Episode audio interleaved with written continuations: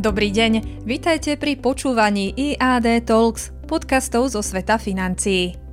S&P 500 na dohľad od medvedieho trhu. Máme za sebou ďalší negatívny týždeň. Americké akcie si vytrpeli svoje, keď všetky tri hlavné indexy skončili v mínuse. S&P 500 odpísal 3%, Dow minus 2,9% a technologický Nasdaq viac ako 3,8%. S menšími stratami zakončili týždeň aj európske akcie. Eurostox 50 minus 1,25%, francúzsky CAC 40 minus 1,22% a nemecký DAX minus 0,33%. Čiernym dňom týždňa bola streda, keď index S&P 500 zaznamenal najhorší deň od júna 2020. Akciové trhy sú aktuálne dolu už 7 týždeň v rade a S&P 500 sa pomaly blíži k úrovni, ktorá znamená technický medvedí trh, mínus 20-percentný pokles. Dôvodom týchto pohybov je kombinácia faktorov.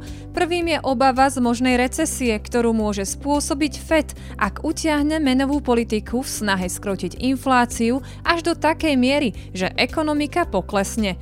Ďalším dôvodom sú aj slabšie výsledky reportujúcich spoločností. Negatívne boli tento týždeň hodnotené hlavne výsledky retailových gigantov ako Walmart a Target, ktoré zverejnili nižšie marže ako očakávali analytici. Za týmto poklesom marží je potrebné vidieť stále dokola spomínanú infláciu, ktorá ukrajuje spoločnostiam časť ziskov. Target tento týždeň odpísal takmer 30% svojej hodnoty a Walmart takmer 20%. Po posledných výsledkoch vidíme, že na hodnote nestrácajú len technologické firmy, ktoré utrpeli najväčšie straty od začiatku roku. Po zohľadnení nového jastrabejšieho nastavenia Fedu väčšina valuácií akciových spoločností stráca, aktuálne okrem ťažobných spoločností.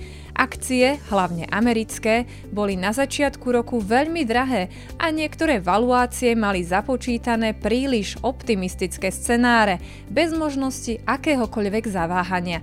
Takéto poklesy sú preto zdravé a vracajú prehnane optimistických investorov naspäť do reality. Akciové trhy čas od času padajú, je treba s tým počítať a zvyknúť si na to.